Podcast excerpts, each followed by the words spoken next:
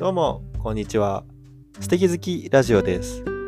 この番組は、生活の中の気づきや感じたことを発信する自己満ポッドキャストとなっております。パーソナリティは何でもがお送りいたします。7月の中旬に入り、日を増すごとに暑く、寝苦しい日々が続いておりますが、いかがお過ごしでしょうか？7月は海の日があって3連休ですね。もうコロナも明けて、えー皆さん、え旅行に行かれたんじゃないでしょうか。えー僕はですね、鎌倉と横須賀、1泊2日の旅行をしてきました。えー鎌倉は小学校の時に修学旅行で行ったんですけども、横須賀は初めてでしたね。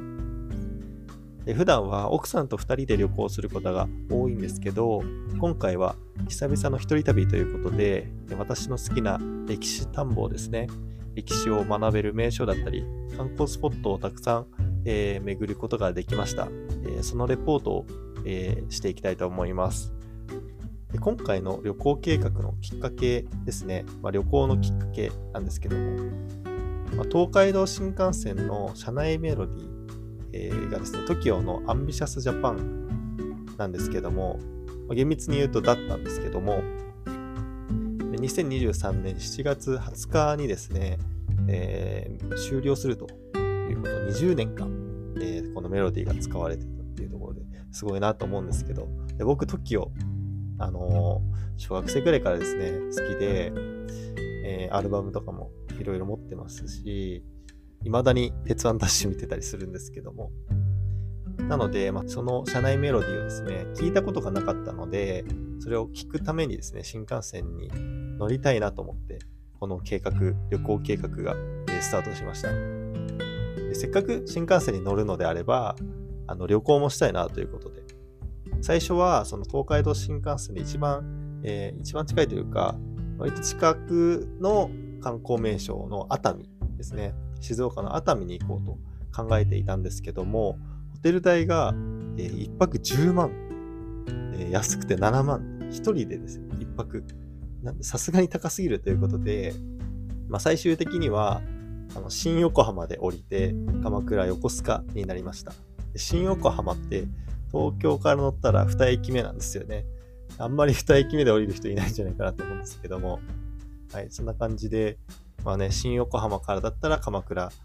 えー横須賀の方が一番近いなということで、で横須賀にですね、行ってみたい場所が、えーありまして、もともとずっと行きたいなと思ってた場所があったので、鎌倉横須賀になりました。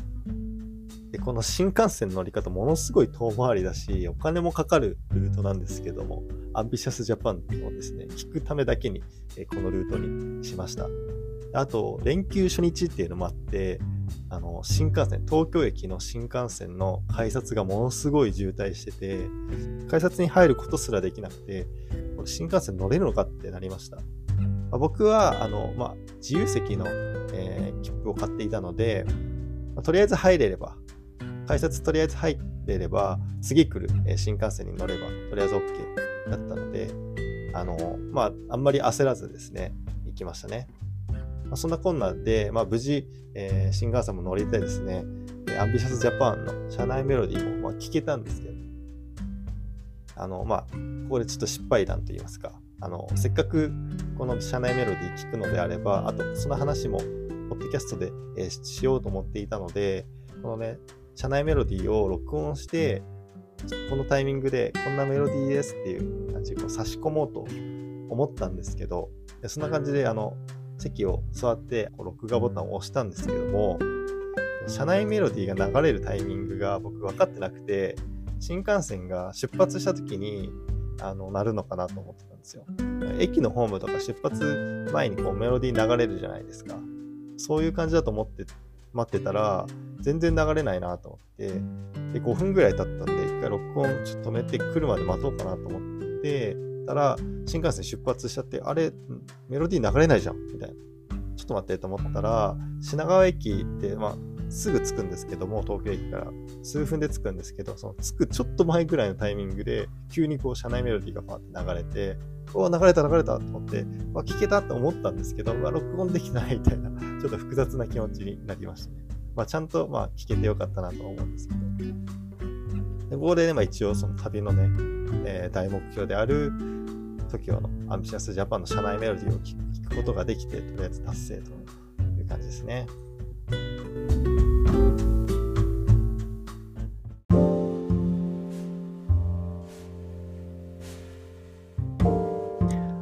続いては、あの、まあ、鎌倉の話ですね。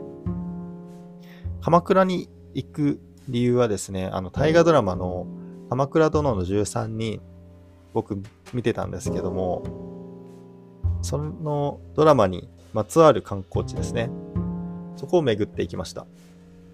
まずはですね、鶴岡八幡宮ですね。鎌倉時代に建てられた神社でものすごい大きくて、あの、鎌倉駅から歩いてそうですね、5分ぐらいですかね。町通り入ってちょっと横道それるとすぐあるんですけど、そこから一直線に参道があって、そこをずっと歩いていくと、赤い鳥居と赤い本宮がですね、えー、一直線にこう並んでるってすごい綺麗なロケーションというか、すごいなっていう感じで、えー、お参りしたんですけども。鳥居から本宮まで真っ赤で彩られていて、ほんと綺麗ですし、あの、建物の柱一つ一つに細かい装飾が施されていて、本当に権威あるすごい神社だなっていうのは分かりましたね。僕神社そんなに詳しくないので、ちょっとあんまりこう、ね、レポートがうまくないんですけども、すごい大きくて綺麗な神社でしたね。あとはお墓巡りをしてきました。その大河ドラマのその主要メンバーのですね、お墓巡りをしてきました。まずはまあ、源頼朝のお墓ですね。鎌倉幕府初代将軍で、大河ドラマでは大泉洋さんが演じてらっしゃいました。それから、源実朝のお墓ですね。えー、こちらは鎌倉幕府の三代将軍で、えー、源頼朝の、えー、孫にあたります。それから北条義時のお墓ですね。え鎌倉幕府の執権ですね。まあ、大河ドラマでは小栗旬さんが、まあ、演じていらっしゃいました。えこの、まあ、執権という役職はですね、将軍のですね、まあ、側近なんですけど、実質決定権を持っているので、まあ、一番偉いですね。鎌倉幕府の中で一番偉いっていうのが執権なんですけども。その二代目が、えー、北条義時ですね。それから北条政子ですね。北条政子のお墓も見てきました。北条政子は、え源頼朝の妻、御台所ですね。それから、北条義時の姉ですね。にあたる方で、えー、大河ドラマでは小池栄子さんが演じていらっしゃいました。この4人の、えー、鎌倉幕府の、えー、中心人物のですね、えー、お墓を、えー、巡っていきました。面白かったのが、北条政子と源実朝のこの2人のお墓が、岩穴の中にお墓があるんですよ。で、櫓っていう名前らしいんですけど、あの、まあ、珍しいお墓で、まあ、鎌倉時代から室町時代にかけてよく作られたお墓で、珍しくてちょっと怖かったですね。普通の墓石がこう、並んでる中で一番奥に岩岩山みたいなのがあって、そこに穴が掘られて、そこの中にお墓があるっていうところで、防空壕みたいな感じになってて、ちょっと怖かったですね。はい。で、このお墓、まあ、横穴式墓所だったりとか、横穴式墳墓みたいな名前で言うらしいんですけども、鎌倉によくある、まあ、珍しいお墓ということで、もし鎌倉に機会があったら見て、見てもいいんじゃないかなと思います。まあ、あとはですね、えー、ちょっと時間が余ったので、七里ヶ浜の方に行きました。まあ、鎌倉駅から江ノ電に乗って2駅の、まあ、割と近い、えー、砂浜、海岸なんですけども、僕はまあ海なし県の、えー、栃木出身なので、えーまあ、自分はですね、海に対する憧れがすごい強いんですけども、奥さんはですね、えっと、海海のある県の出身で、海によく行っていたので、全然そこの海に対する憧れとか全然なくて、あ、海ね、みたいなテンションなので、そこのね、あの、僕との海に対するモチベーションの違いがちょっと面白かったりするんですけど、なので、あの、七里ヶ浜、何回か行ったことあったような気がするんですけども、久々にまたね、夏だったし、すごい、あの、一人だったんですけど、めちゃめちゃテンション上がりましたね。砂浜に座ってね、波打ち際をずっとぼーっと見るっていうのを1時間ぐらいしてましたね。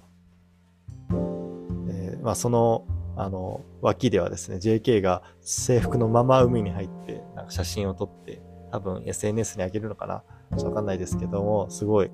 青春ザ青春みたいなあの楽しみ方をしていたりとかですね男女の大学生なのか社会人なのかわかんないですけどもお酒飲みながらビーチバレーしたりとかなんかもう両サイドもちょっと陽キャすぎてちょっと僕はちょっとねちょっと辛くなってきて 退散しちゃったんですけども。はい。でもよかったですね。なんかももう一度七里ヶ浜行って、ぼーっとしたいなと思いましたし、今度はあの、水着持ってね、ちょっと海水浴したいなと思いましたね。でその後は、一応まだ全然時間あったので、ホテルのチェックインまで全然時間あったので、